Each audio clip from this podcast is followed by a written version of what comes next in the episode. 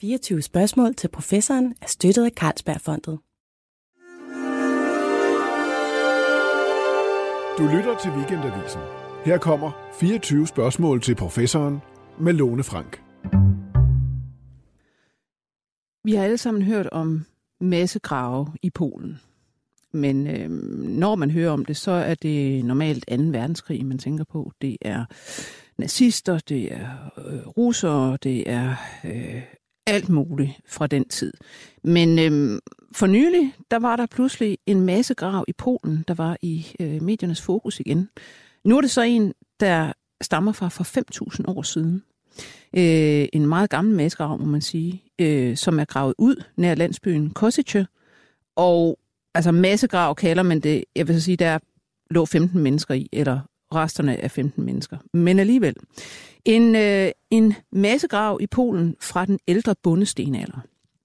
Og den har altså tiltrukket sig en del opmærksomhed, ikke mindst fordi, at nu, er, øh, nu har danske DNA-forskere kigget på, hvem i alverden var det egentlig, der lå i den her grav. Altså, hvordan var de relateret til hinanden.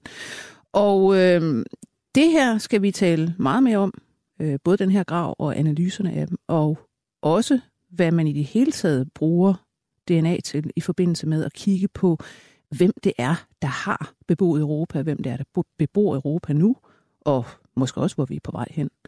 Men øh, til at forklare meget mere om det her, har jeg fået dig, Morten Erik Allentoft, som gæst. Velkommen. Jo, tak for det. Du er lektor ved Institut for Geogenetik.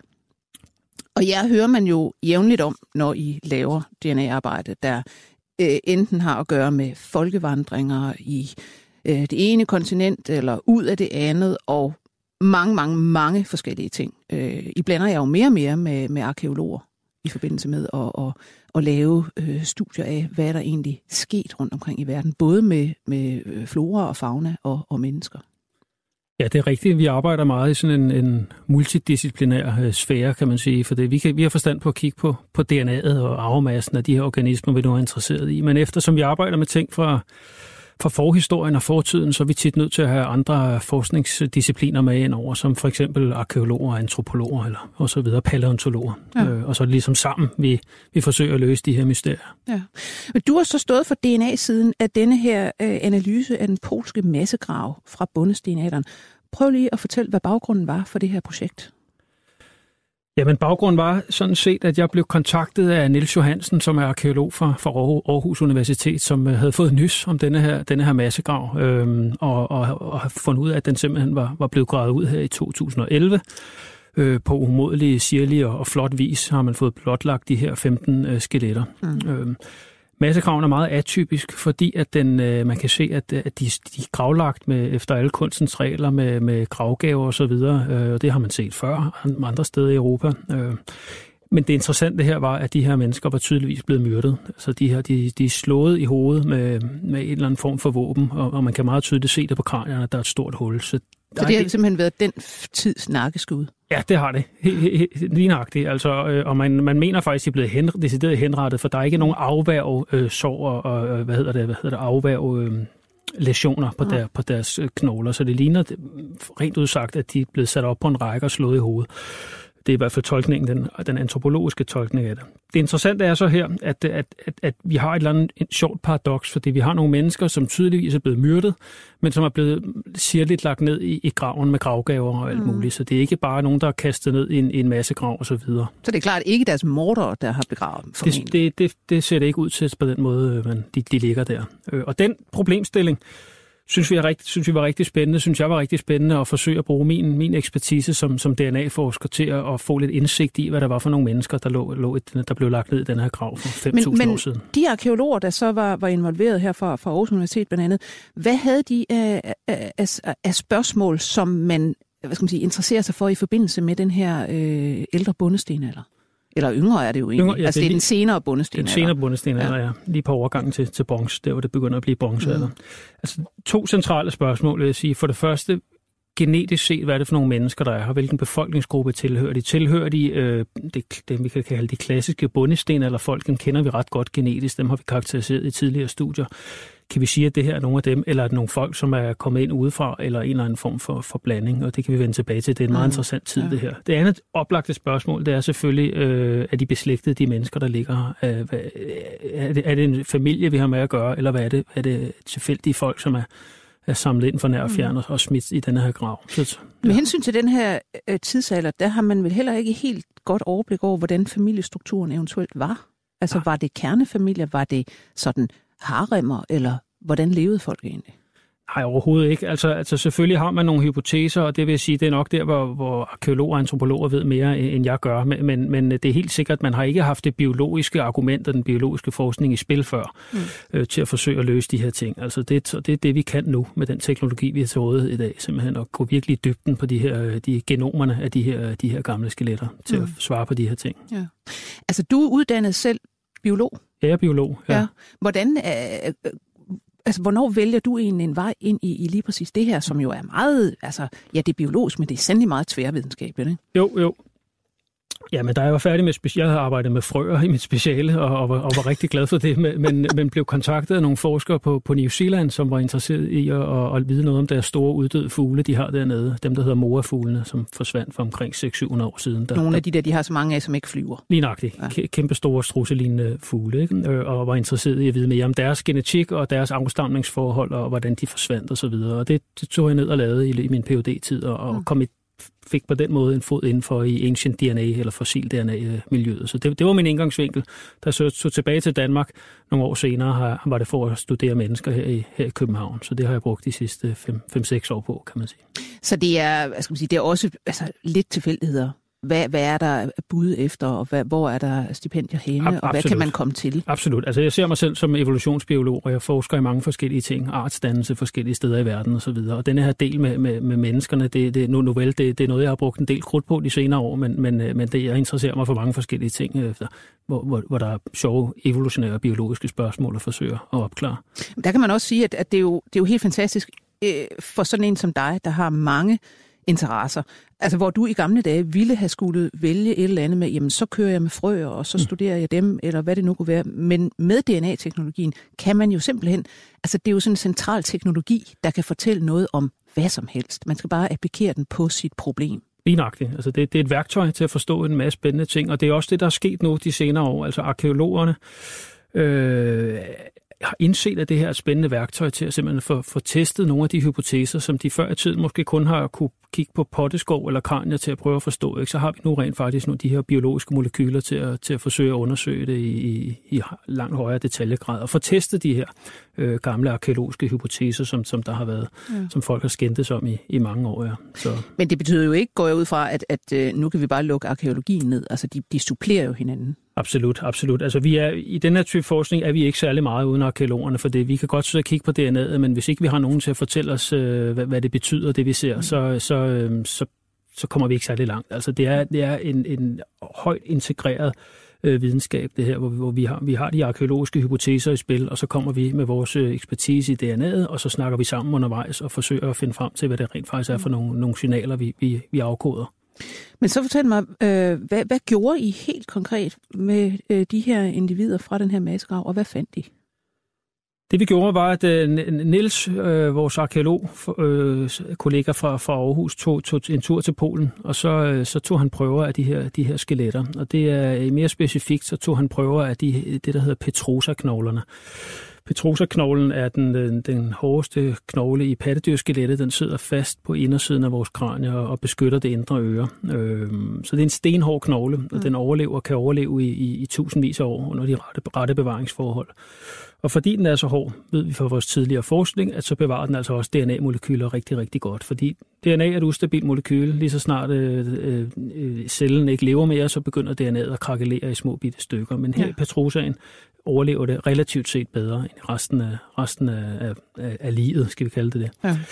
Øh, så han tog de her knogler, Petrosa-knoglerne med hjem til, til København, hvor vi har vores øh, højt specialiserede Ancient DNA-laboratorium, foregår under meget sterile øh, miljøer, for, fordi vi ikke skal forurene de her knogler med udefrakommende DNA, DNA inklusiv vores eget. Ja. Så vi sidder og ligner sådan en rummand i, i, i, i dragt her, under stimulerende arbejdsvilkår i ja. kælderne under ja. Botanisk eller Geologisk Museum. Så, men, øh, og der, øh, det er hernede, vi laver DNA-ekstraktionerne, altså hvor, hvor, vi, hvor vi simpelthen trækker, øh, vi, vi opløser den her knogle mm. og får DNA'et ud i en, i en opløsning, og så ja. kan vi senere hen sekventere det på, på de store maskiner, vi har til det formål. Og så, øh, så har I de her 15 mennesker, ja. øh, og hvad viser der så, så, så at være relationen mellem dem? Ja, men det er jo rigtig interessant. Altså, det, vi, kan jo, vi kan jo begynde at se, øh, at, at vi har med en stor familie at gøre. Altså, vi kortlægger den totale arvemasse øh, i alle de her 15 individer. Øh, så et stort datasæt, vi har at arbejde med, og, det, og der, så kan vi simpelthen se, at det ikke er tilfældige mennesker, det her. Vi har med en stor familie at gøre, og inde i den store familie gemmer der så fire kernefamilier. Mm-hmm. Øh, så, så, så det var ligesom den, den, den første øh, overraskelse, eller, eller i hvert fald så fik vi bekræftet det, som, som, som måske var en af de hypoteser, der, der var på tale. Øh, så vi kan se den store familie, vi kan se, der gemmer sig fire familier herinde. Øh, og øh, dernæst øh, kan vi også se, at, øh, at øh, det er altså ikke tilfældigt, den måde, de er, de er lagt ned i graven på. Altså, altså de her 15 mennesker. Vi, skal lige sige, ja. der, er jo både, øh, altså, der er både voksne og børn. Der er voksne og børn, mænd og kvinder øh, som er lagt ned øh, sammen. Og alderen går ud fra, at man, man kan se på knoglerne. Ja, sådan nogenlunde. det er sådan også teologisk bestemmelse, ja. hvor, hvor fysiske antropologer har været ja. inde og kigge og bestemme nogenlunde alder, alderen på dem. Ja. Øhm, så og vi kan så se, at, øh, at, at, som jeg nævnte, at det er slet ikke tilfældigt, den måde, de er lagt ned i den her grav. Vi kan se, at de tæt beslægtede kernefamilierne er lagt øh, sammen, altså mm. ved siden af hinanden. Vi har mødre, der ligger omfavner deres børn. Vi har to brødre, der ligger ved siden af hinanden. Vi har en bedstemor, der er lagt i midten ved siden af sine døtre osv. Og det, man kan, så det er meget, meget tydeligt, at de her folk er blevet lagt ned i graven for 5.000 år siden i forhold til de her øh, mm. familiemønstre, og dermed også sagt, at de folk, som har begravet dem, selvfølgelig må have kendt dem øh, og, og har, har æret de her familiebånd, som der nu er på, på tale i, i det her samfund. Og man har jo så ikke nogen anelse om, altså, øh, hvad det kan være, altså hvem der er kommet udefra, og, og altså, har slået en halv landsby for panden. Altså, Nej, men, øh... altså det er der, hvor det bliver spekulativt. Øh, men, men, men hvis nu man sætter det her ind i, i, i kontekst af samtiden, øh, så ved vi, at på det her tidspunkt for 5.000 år siden, øh, netop som du, som du nævnte, den, den seneste del af bundestenalderen, hvor vi begynder at gå ind i, i bronzealderen, det er en utrolig dynamisk tid i Europa. Mm Øh, der kommer folk ind udefra, og det, det, kan det har vi påvist tidligere i tidligere studier, at når vi kigger på, på genetikken og befolkningsgrupperne på det her tidspunkt, så kan vi se, at, at, at genpuljen i Europa ændrer sig markant på det her tidspunkt for 5.000 år siden. Og det kan det ikke gøre af sig selv. Det, det kan kun ske ved, at, at, at der bevæger sig folk ind, ind udefra og ind på kontinentet. Øhm, og det skal vi jo ja. Øh, snakke meget mere om. Men man finder så også ud, eller I får nogle spor øh, i retningen af, at, øh, at man dengang dyrkede det, der hedder patrilokalitet. Altså at mænd forblev der, hvor de formentlig, altså i den familie, de nu var, og så importerede man kvinder. Ja. Fordi det er, jo, det er jo to, altså man kan jo bruge to modeller, om man så må sige, jo, altså jo. matrilokalitet, mm. hvor at det er kvinderne, der forbliver familien, så mm. henter man mænd ind, eller omvendt.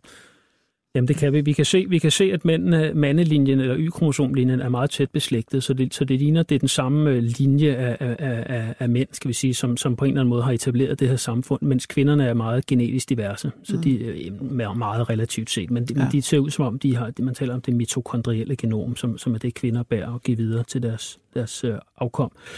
Øh, og her kan vi se, at den, at den mitokondrielle linje hos de her kvinder er meget mere divers end, end det Y-kromosome hos, hos mandelinjen. Så det tyder på, at kvinderne er, er, er hentet ind fra, hvad skal vi kalde det, for en større genpulje, end, end ja. mændene er. Ja. Men øh, så lad os gå til det her med, øh, med den her interessante tid, altså i virkeligheden sådan en brydningstid, mellem, hvor man har nogle gamle europæere, og så, hvad skal man sige, får man nogle nye europæere i og med, at der kommer folk ind faktisk fra Sibirien. Ja, med lidt, lidt, lidt, lidt øh, sydligere faktisk, det vi kalder de kaspiske stepper, nord, nord, fra, nord fra Sortehavet og Kaspiske hav. Ja. Øh, og vi er jo så her for cirka 5.000 år siden. Ja. ja.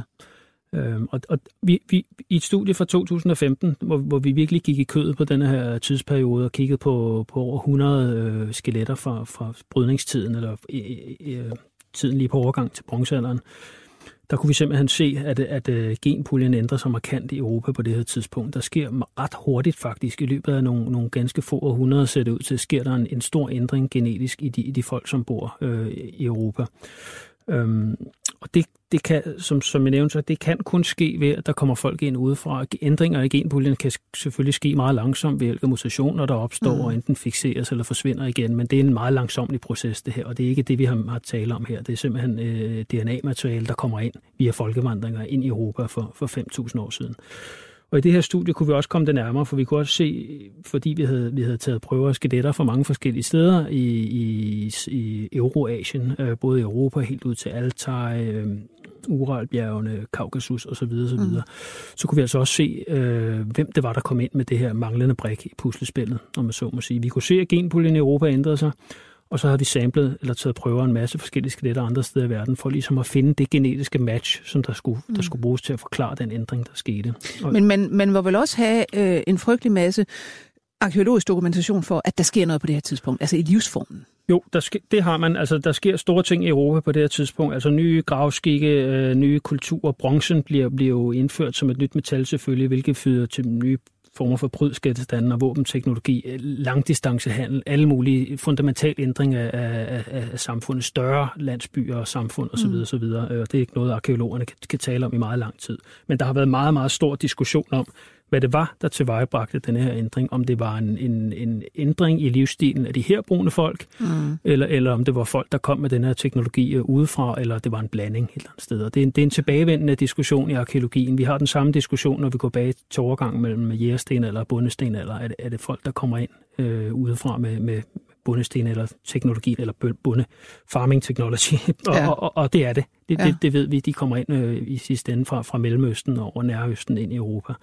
Og den samme diskussion går her på, på bronzealderen. Er det, er det, kommer det ind udefra, eller er det, er det herboende folk? Og det kan man sige, det her studie fra 2015 viste med al, al tydelighed, mm. at det, det er gener, der kommer ind på det her tidspunkt med, med, med nye folk. Og vi kunne også præcisere dem, som nævnt, til at stamme fra, ned fra de, de pontisk-kaspiske stepper, at det, det er et folk, som hedder Yamnaya-folket, ja. øh, som, som har levet hernede for 5.000 år siden. De her Yamnayaer, som vi så fandt ud af der i 2015, at det er egentlig dem, der, der vælter ind over Europa på en eller anden måde, og, og hvad det hedder, får blandet sig med den øh, gamle europæiske befolkning. Hvad, hvad er de for nogen? Altså, de lever jo overhovedet ikke af det samme som øh, de her bundesten eller folk, vi har? Nej, det er, det er et nomadefolk, øh, som, som øh, hvad, hvad, altså, pas, pastoralister hedder det på dansk. Kvæg, kvægdrivere, tror jeg måske er det, er det bedste danske ord i virkeligheden. Mm. Altså de, de har holdt kvæg, som de har drevet rundt på, på stepperne hernede øh, igennem livet, og har været sådan, levet sådan en semi-nomadisk livsstil, hvor man har haft haft landsbyer, som kunne pakke sammen, og så, så øh, har de formentlig også haft heste til, til, at, mm. til at bevæge sig rundt. Man ved ikke så frygtelig meget om dem arkeologisk af samme årsag, fordi de ikke har haft de her landsbyer, man har kunnet udgrave, så man har ikke haft rigtig køkkenmødinger og sådan noget, som man har haft andre steder i, i Europa, når man har været interesseret i, i forhistorien. Men man har fundet deres grave, for de er meget øh, typiske. Det er sådan nogle enkeltgrave, en lille, en lille gruppeformet enkeltgrav, som ligner en miniatyrudgave af de øh, bronzealdergravhøje, vi har, i, vi kan se i, og, i det danske landskab i dag. Øhm, og og, og øhm, og derudover så har de vandret rundt i landskabet øh, hen, over, hen, over, hen over årstiden. Og så var de nogle kraftige mennesker. Jeg har selv, øh, jeg har selv mm. taget prøver af, af skeletterne fra, fra museet i St. Petersborg, øh, hvor vi var over at tage prøver til det her studie. Øh, det tidligere studie for, for nogle år tilbage. Og, øhm, og der kan jeg kunne altså se nogle ordentlige klipper der. Altså det, det er det. Og det er, nogle, det er nogle virkelig kraftige knogler og nogle høje mennesker. Meget højere og kraftigere end bundesten eller folket i, i Europa var på det her tidspunkt. Så det er nok også dem, vi skal takke vores højde og drøjde for i, i Nordeuropa i hvert fald øh, den dag i dag. Det er sådan en god øh, influx af, af folk over for stepperne, ja. der er kommet med nogle... Øh, ja, det har været nogle kraftkale. Ja. Øh, kan man egentlig få når du siger, at de har drevet kvæg øh, og nok haft heste, er det noget, vi kan se i, i, i hvad skal man sige, i, i knogler og efterladenskaber af, af dyr fra øh, Danmark på det tidspunkt og senere? Altså, vi ved, vi ved at Jamnaya var, var du, du spørger i, mm. i, i det øjeblik, de kommer ind i Danmark. Ja, tager de øh, deres heste og køer og så videre med? Nej, jeg er ikke helt stærk på, præcis på, på arkeologien på det her tidspunkt. Jeg, jeg, det, det, det interessante er, og det er en af mm. grundene til, at det her har været en, en, en tilbagevendende diskussion, er, at arkeologisk set har man relativt få beviser for at have Jamnaya øh, hvad hedder det, til stede i Europa på det her tidspunkt. Så mange har simpelthen ikke troet på det måske? Nej, det, det er Nej. det ikke, og det, og det har været en, altså jeg vil sige, de, de, de første øh, de her teorier fremkom helt tilbage i 50'erne, og så har de, så er de blevet, øh, hvad hedder det, så har de arkeologiske og politiske vinde blæst hen over årene, og nogle gange har de været moderne, andre har de, gange har de været mere umoderne.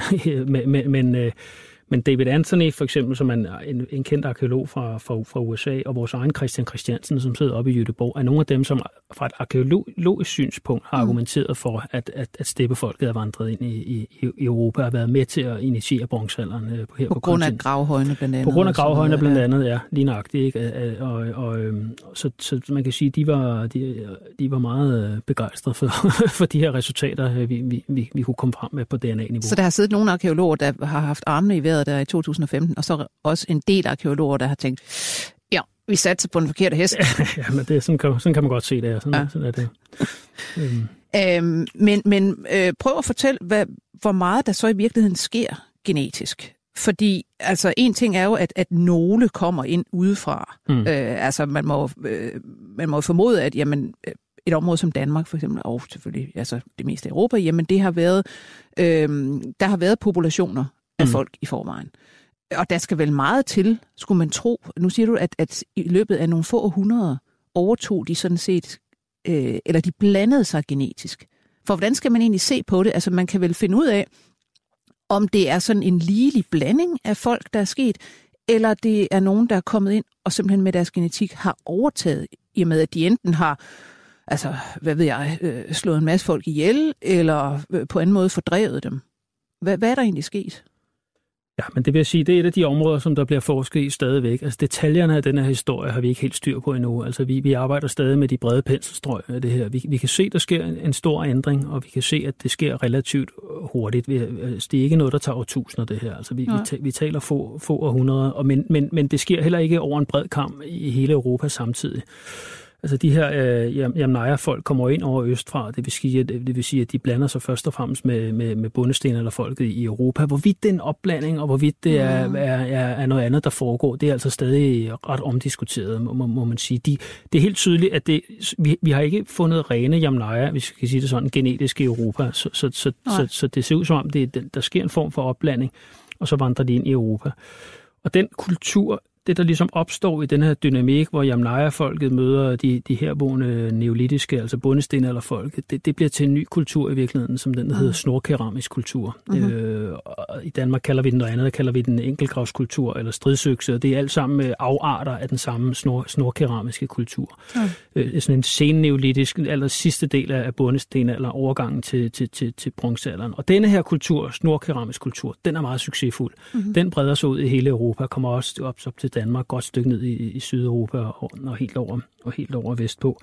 Øh, og det er ligesom, men de har allerede Jamnaya-DNA i sig, dem her, kan man sige. Ja. Det, er ikke, det, er ikke, det er ikke 100 procent, altså det er ikke rene Jamnaya-genomer, det her, så Nej. de er opblandet på det her tidspunkt. Øh, men, men hvorvidt, hvorvidt det er voldelig sammenstød, hvorvidt det er en, en opblanding, det, det er i hvert fald noget opblanding, øh, det er helt sikkert, for, fordi at, øh, at det, det er og, og det er vigtigt at forstå, at det er på det her tidspunkt for 5.000 år siden, at vi genetisk set får dannet den moderne europæer. Det er fordi, ja. den, den moderne europæer i dag har de her genetiske komponenter i sig, alle, os alle sammen. Vi har øh, noget gammelt jæger-samler-DNA i os, vi har noget DNA fra, fra bundestenalderen, og så har vi det her Jamnaya-DNA, som, som, øh, som kommer ind. Og estimatet er lige nu, at i hvert fald i Nordeuropa, Centraleuropa, der er op mod 75 procent af vores DNA, der kan spores tilbage til, til Jamnaya-migration. Mm. Men det er meget sjovt, altså man kan lige tage, nu siger du, at det er jo, det er jo forskelligt i forskellige egne af, af Europa, og det er jo interessant i sig selv. Nu er der lige kommet her for, ikke ret lang tid siden øh, studier af baskerne. Altså ja. baskerne er jo det her sådan interessante folk, der har et sprog, som ikke er indoeuropæisk, og som ikke er beslægtet med noget andet, man kender, og derfor virker det meget, meget, meget mærkeligt. Hvor i alverden er baskerne kommet fra, har man diskuteret ekstremt lang tid, og er det et helt, øh, et helt mystisk folk, der sådan er kommet et eller andet sted fra, har taget det her sprog med, eller hvad er de for nogen? Mm. Øh, nu har man så øh, faktisk sidste, år, øh, sidste måned i Science udgivet en, en rapport, der hedder The Genomic History of the Iberian Peninsula over the last 8.000 years. Altså hvor man har kigget på øh, hele den spanske øh, hvad det hele øh, den iberiske halvø og, og de forskellige folk. Øh, og, og der har man så fundet ud af, at lige præcis baskerne ser ud til, at de har ekstremt meget øh, Yamnaya i sig i forhold til øh, de øvrige folk, som øh, senere er blevet blandet med visigot og alt muligt mærkeligt. Der er kommet forskellige sådan, folkevandringer ind over. Det er en stor blanding, ser det ud til. Men lige præcis baskerne, de har, øh, der kan man se øh, på Y-kromosomerne, ser det ud til, at det er i høj grad, altså næsten udelukkende Jamnaja Y-kromosomer, de har. Så mens at, at øh, hvad det hedder, øh, den kvindelige linje, at jamen, der er en opblanding fra, at der er noget Jamnaja, men der er også noget af de her ældre, altså øh, som øh, tilsvarende de her mm. øh, bundesten eller folk. Så der har man øh, formentlig, altså der er nogle Jamnaja kommet ind, om de, så, så skriver man så her, at man ved jo ikke, om det er sådan, at man har slået mænd ihjel og simpelthen bare øh, nappet kvinderne, eller at, som du sagde før, de her kraftkale, mm. at de simpelthen bare, og med deres nye bronze og deres ting og sager, at de har bare været mere interessante for de lokale kvinder, og, og dermed er de den gamle type mænd simpelthen rådet ud. Det ved man ikke. Men, nej, nej, det, det, det, kan vi spekulere i. Men, men det er meget interessant i hvert fald, at, at der, der er mændene ligesom rådet ud fra den ene linje. Jo, og, og man øhm. kan også sige, at øh, jeg, kunne, jeg kunne faktisk ikke helt med på den der, det der Jamnaja, det kunne jeg ikke helt huske, men det er noget af det, jeg kan huske, som, som, som øh, adskiller baskerne fra os andre, det er, at de også har mere øh, af det gamle jægersten eller DNA i sig, øh, ja. end, end vi finder rundt om, ellers ja. rundt omkring på den iberiske halvø og resten af Europa. Så noget tyder på, og grunden til, at de rent faktisk, baskerne den dag i dag, er, er lidt genetisk forskellige fra, fra andre mm. folk i Europa, er no, man mener, de har været isoleret øh, ja. i længere tid end også, også andre oppe i ja. bjergene, og derved på en eller anden måde også bibeholdt det gamle øh, indo ikke-indoeuropæiske sprog. Øhm, og, og sprog kan vi tale lidt mere om måske. Men, men, ja, sproget ja, der, ja. øh, euskera, som man kalder det, så vidt jeg ved, øh, er jo stadigvæk, som man siger, altså det, det, det er meget mystisk. Ja. Hvor i alverden det er kommet fra, og hvorfor der ikke er noget som helst nogen andre steder, der til synlædende er relateret til mm. det rigtigt. Og det, det har man så ikke rigtig kunnet løse stadigvæk. Øh, men du siger, at der, man tænker i virkeligheden tilbage til altså, tidlig stenalderkultur. Det kan være noget et isolat derfra. Ja, tidlig stenalder eller sen stenalder. Men, hypotesen, den fremherskende hypotese er, at vi, vi ved, at, øh, at når man kigger på de forskellige sprogstammer, så er basker, baskisk tilhører ikke de indoeuropæiske sprog, som vi ellers taler de, langt de fleste andre steder i Europa. Øh, og, øh, og hypote- fremherskende hypotese er, at det faktisk er Yamnaya-folket, som bringer øh, det indoeuropæiske sprog med sig ind i Europa. Øh, og det, det er ikke altså, med vi kan jo ikke spørge med DNA, hvad folk nej, talte, så, det, så det, det bliver sådan en lille smule øh, svævende det her. Men, men når vi taler med lingvister, som også kan lave sprogstamtræer og den slags ting, så, så mener mange af dem, at de, nogle af de allermest basale proto-indoeuropæiske sprog skal findes det samme sted ude på, omkring stepperne, omkring Kaukasus, hvor Jamnaja også øh, kom fra. Kom fra. Ja. Øh, så de har sgu nok haft sproget med sig ind i Europa på det her tidspunkt, og sprogene har, har, har spredt sig ud til de forskellige grene af det indoeuropæiske sprog, vi kender i dag. De er så ikke i første omgang i hvert fald kommet til, kom, måske kommet til, til baskerne, øh, som har levet som et isolat op i bjergene, ja. og, og de har talt deres, deres, deres eget øh, bundesten. Det kan simpelthen være, at trade-offet har været, vi vil godt gifte, jer, gifte os med, os, med jer, guys, men, men I kommer til at tale vores sprog. Det er nok det. Ja. ja, præcis. De har holdt fast i deres eget sprog i hvert fald. Ja, det, det, ja.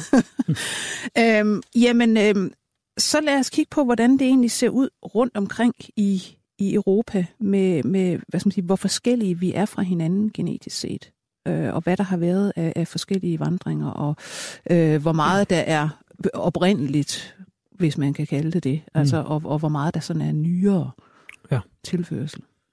Altså, det er jo, det er jo en lang broet historie. Mm. Øhm, de, de første mennesker, skal vi kalde dem det, kommer til Europa for noget, der ligner 400.000 øh, år siden, måske endda endnu længere tilbage, der er det neandertaler, eller mm. Homo heidelbergensis, som den tidligere neandertal-form øh, hedder. Slags stamfor, stamfar til neandertaleren.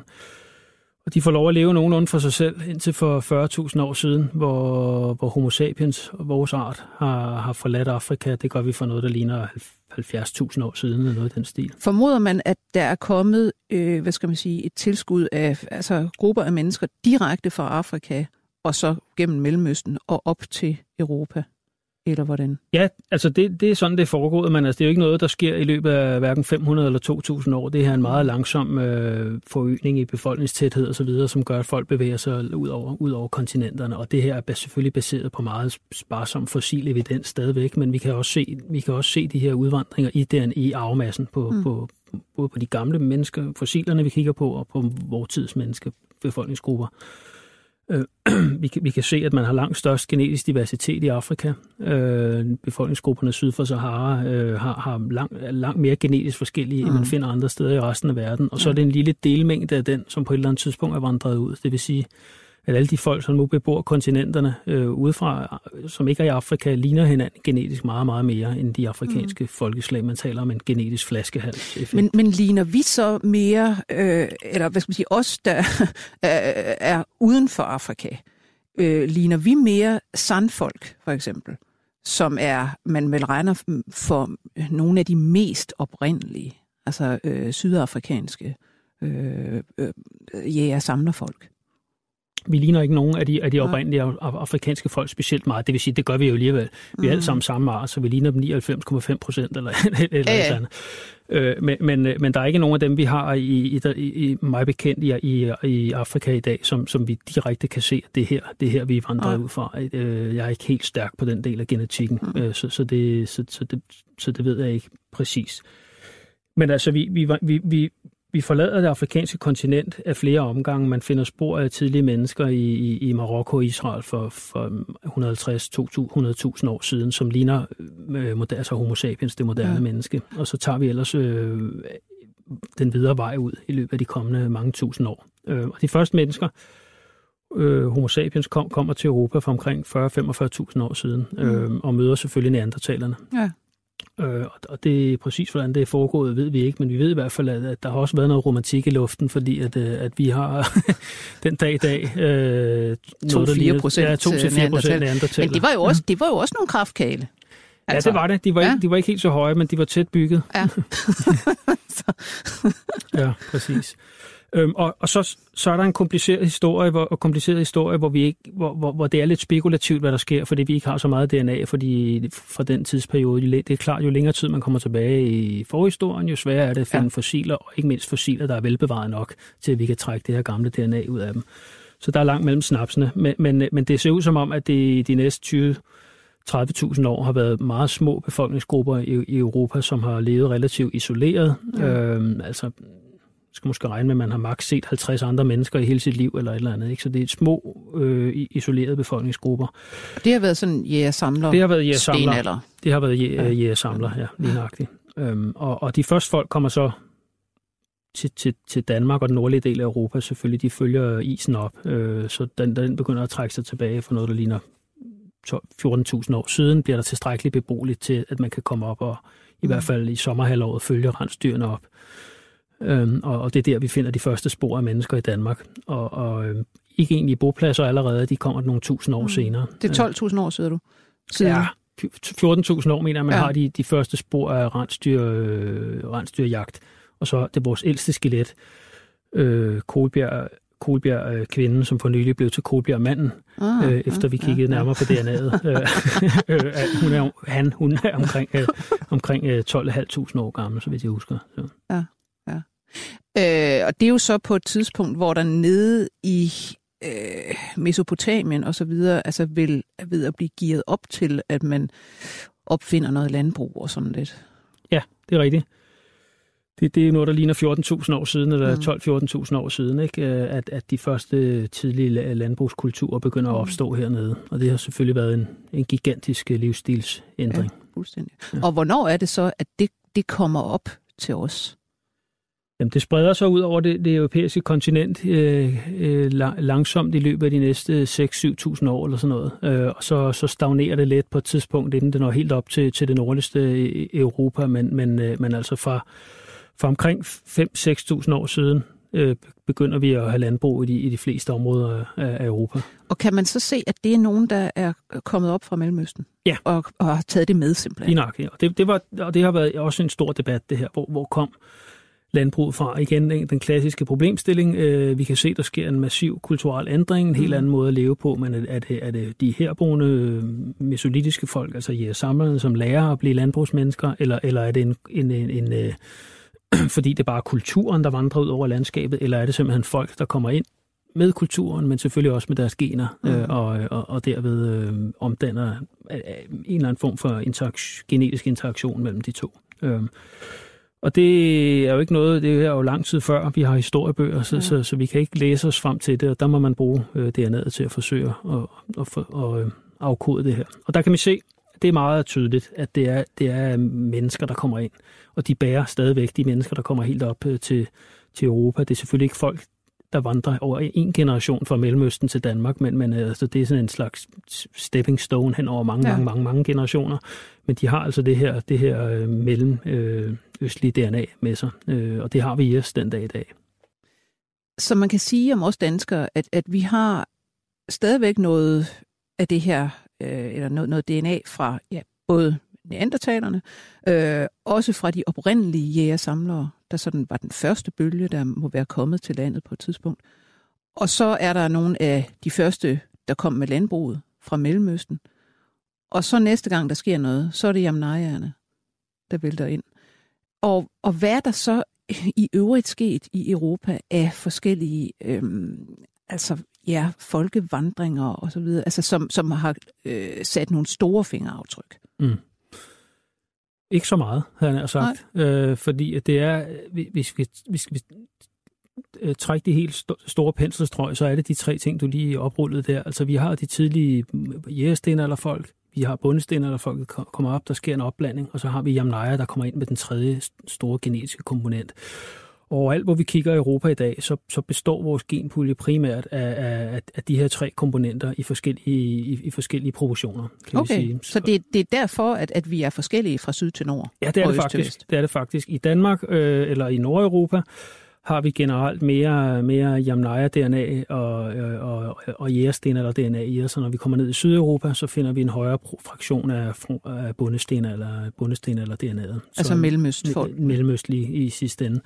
Så de her Jamnaya-migrationer, der sker for 5.000 år siden, de, de, øhm, de har en langt større indflydelse genetisk set i, i Mellem- og Nordeuropa, end de har i, i Sydeuropa. Det, sker, de, det kommer også i Sydeuropa, men det ser ud som, det sker lidt senere, og har måske ikke helt, helt lige så stor øh, gennemslag gennemslagskraft et eller andet sted. Mm. Øh, selvfølgelig sker der noget. Det er jo ikke sådan, at, at tingene står stille. Øh, og i, i de efterfølgende tusinder har vi jo en, en øh, jamen altså, vi har øh, jernalderen, som vi også kalder folkevandringstiden, så, ja. så folk bevæger sig rundt på kontinentet og, og, og, alt, og alt muligt. Men de store blandinger er allerede sket? De store sket blandinger er allerede sket. Man kan sige, det der sker i efterfølgende tid, og du har vikingtiden med ekspansionerne og så videre og så videre middelalderen, som har pesten, som også ligger en tredjedel af kontinentet øde og den slags ting. Men det, der sker herefter, er egentlig bare en opblanding af de komponenter, som allerede er til stede. Øhm, og, og selvfølgelig er der ikke noget helt statisk, øh, der kommer noget ind udefra os, men det har slet ikke den samme øh, impact i, i genpuljen, som, som de her tre, øh, de her tre øh, begivenheder.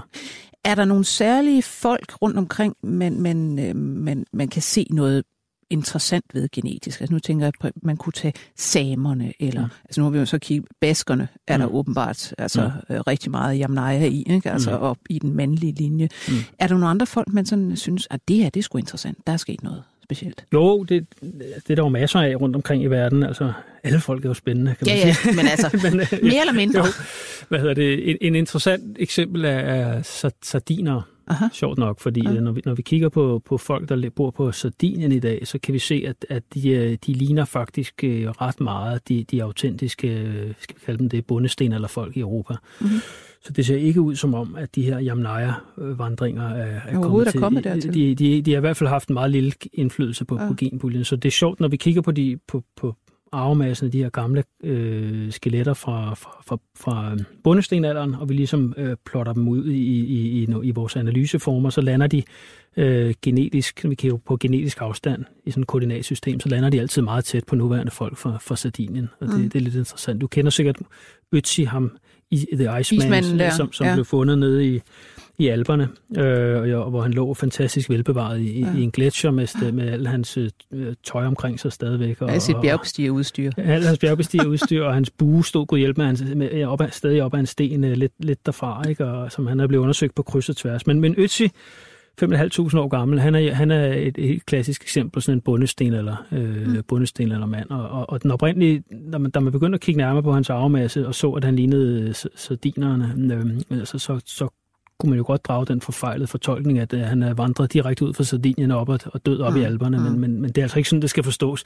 Det skal mere forstås, at, at vores tids sardiner øh, er, relativt øh, genetisk set tæt beslægtet med, med, øh, med bundesten eller folket i Europa, ja. Som det så ud på det tidspunkt. Nu sagde du jo før, at jamnejerne øh, var sådan nogle kvægdrivere og kvæghyrder. Øh, kom de med øh, tolerancen for øh, at indtage mælk, eller hvad? Øh, det er meget omdiskuteret. Mm. Altså, den klassiske hypotese har jo været, at, øh, at, øh, at det her laktosetolerancen er opstået i forbindelse med, med landbrugets øh, indførelse. Fordi inden landbrugets indførelse har, vi, har der ikke været nogen evolutionær selektiv fordel i at kunne nedbryde mælk som voksen. Vi kan alle sammen forstå, at det er en god idé at kunne gøre det som barn.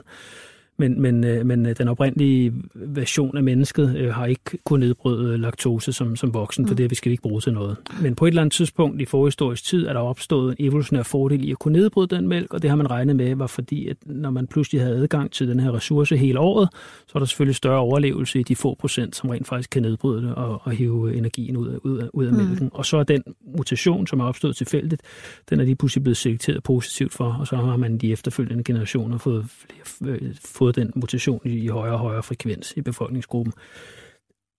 Så det er da måske nok rigtigt, det fungerer på den her måde, men det er altså ret øh, i, Europa, når vi kigger efter frekvensen op igennem tid øh, af, af den her mutation, så er den Mm. mm. stadig i meget, meget lav frekvens op igennem bundestenalderen, op igennem bronzealderen, Ja. og det ser ud som om, det er noget, der sker kun inden for de sidste to, par tusind år, at Mhm. den bevæger sig op i den høje frekvens, vi finder i dag. Nu kan Aha. jeg ikke huske, men det er jo over 80 procent eller et eller andet, hvis Ja. ikke det er højere end da, af danskerne i hvert fald, som, som kan nedbryde øh, la- laktose. Det vi kan se er, at når vi kigger på bundesten eller folket i Europa, så har de stadig denne her i meget lav frekvens. Det ser ikke ud som om, at de er specielt dygtige til at nedbryde øh, laktose. Øh, mens Jamnaya ude på stepperne har den faktisk i, i noget højere frekvens. Der er vi oppe Mm. på et sted mellem 10 og 20 procent, hvis jeg husker rigtigt. Ja. Øh, øh, og, og da vi ved, at Jamnaya vandrer ind på det tidspunkt, så er det jo nærliggende at tro, Mm. at, at, at, øh, at det er dem, der har haft den med sig. Ja. Øh. Jeg gad vide, om fremtidens veganske menneske kommer til at miste laktosetolerancen igen. Ja, altså, hvis der, så skal der jo være en decideret negativ selektion på det, formentlig. Altså, så, så skal Ja. man... Øh, så det, det, det er ikke godt at vide. øhm, men med hensyn til, til jamnejerne, kan man sige, at der er andet, de er kommet med?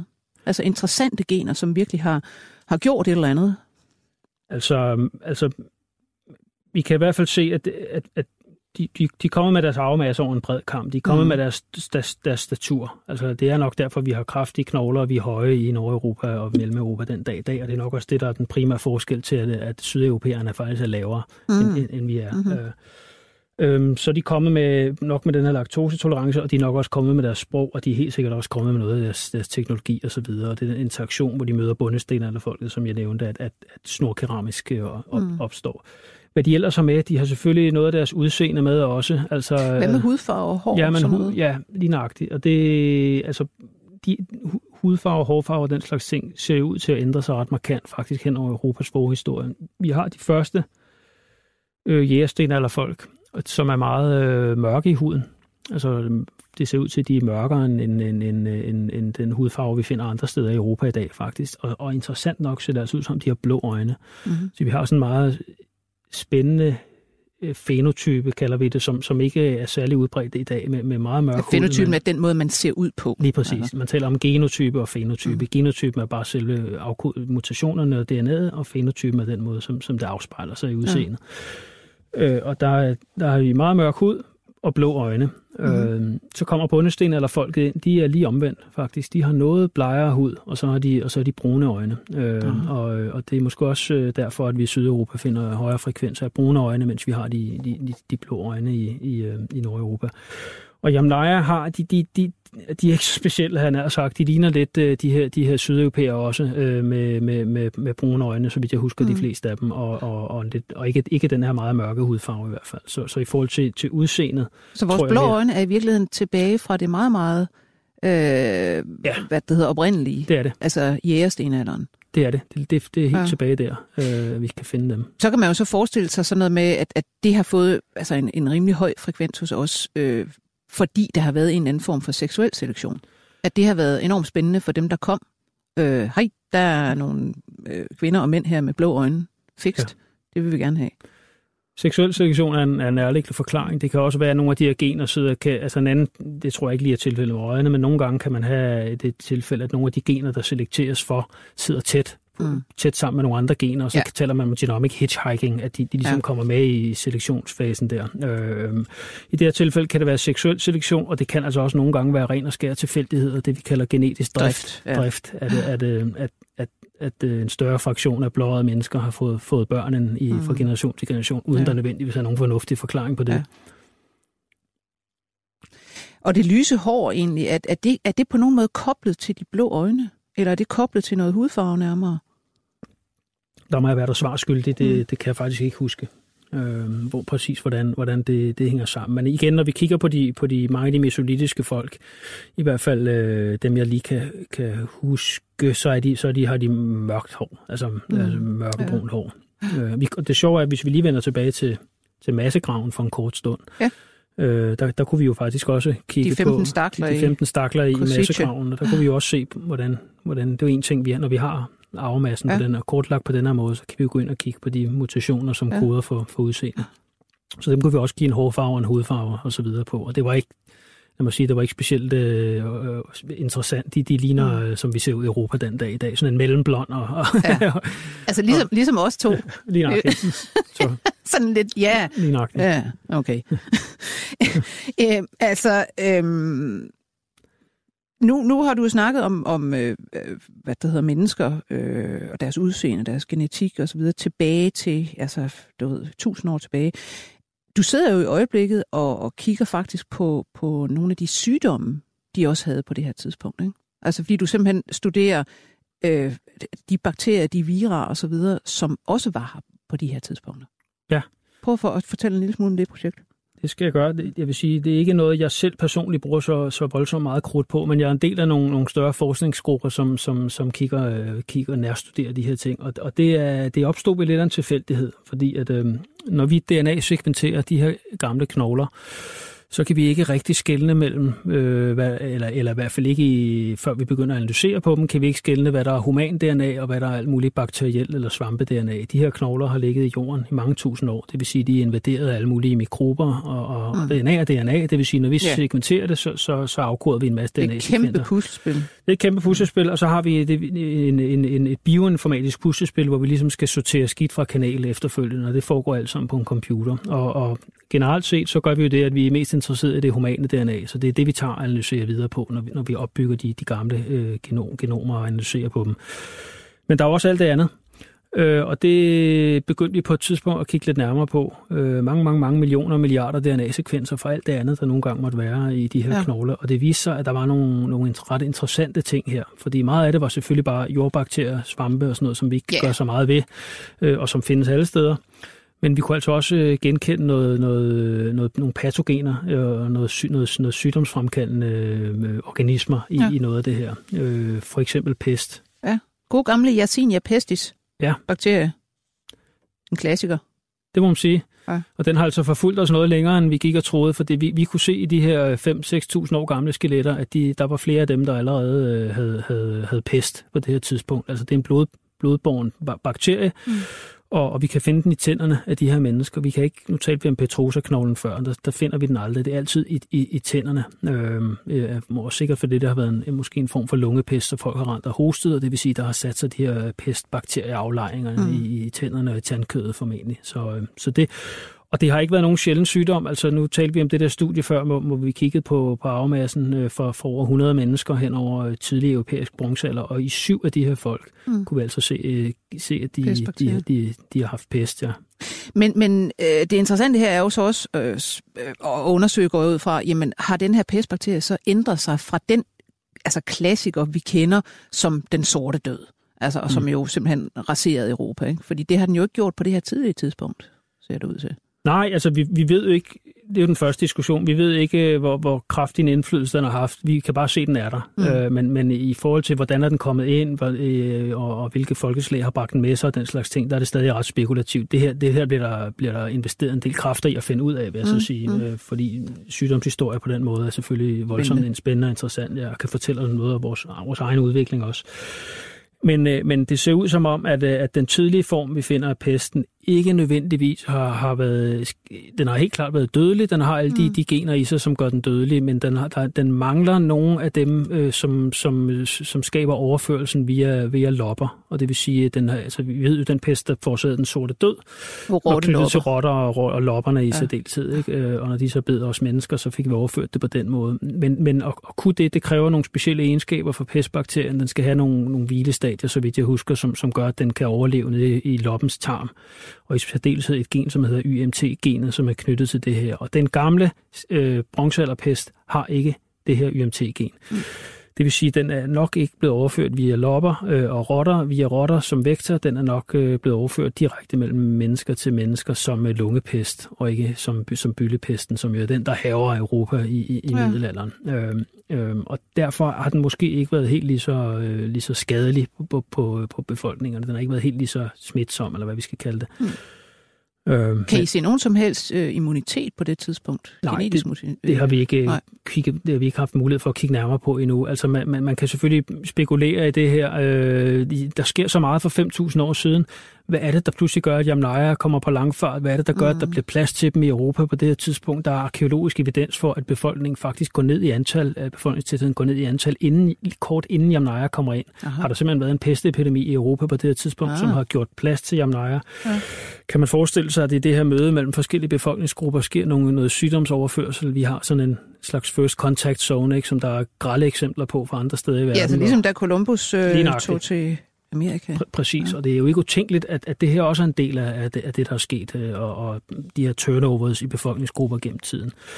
Øhm, og, og, og man kan jo man kan måske forestille sig, at et, et nomadefolk, som bevæger sig rundt, som ikke lever i stationære landsbyer osv., der, der, er, der er det er ikke lige så øh, alt ødelæggende, når, når, man, når, man, når, når det kommer ind i samfundet, den her bakterie. Mens en stationær bundesten af landsby i Europa, bakterien kommer ind, jamen, så udslætter den måske hele landsbyen. Ja, man kan ikke flytte sig. Man kan ikke flytte sig. Så, så det, det kan godt være, at, den her, at det ikke nødvendigvis er immunitet, men det er en slags øh, forskel i, i kultur og levemåde, som har gjort den ene folkeslag mere modtagelig end det andet. Mm.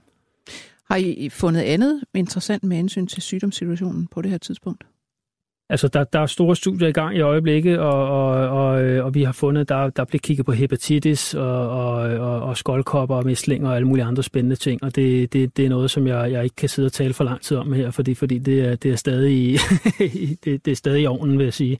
Men, men jeg kan garantere for, at der vil komme rigtig mange spændende studier ud mm. i, i, i de kommende år på, ja. på, på vores allesammens øh, hvad skal vi sige, gamle sygdomshistorie, ja. sygdomshistorie. Og det her arms race, som der jo altid vil være mellem, mellem øh, vores arvemasse og så sygdommens øh, arvemasse.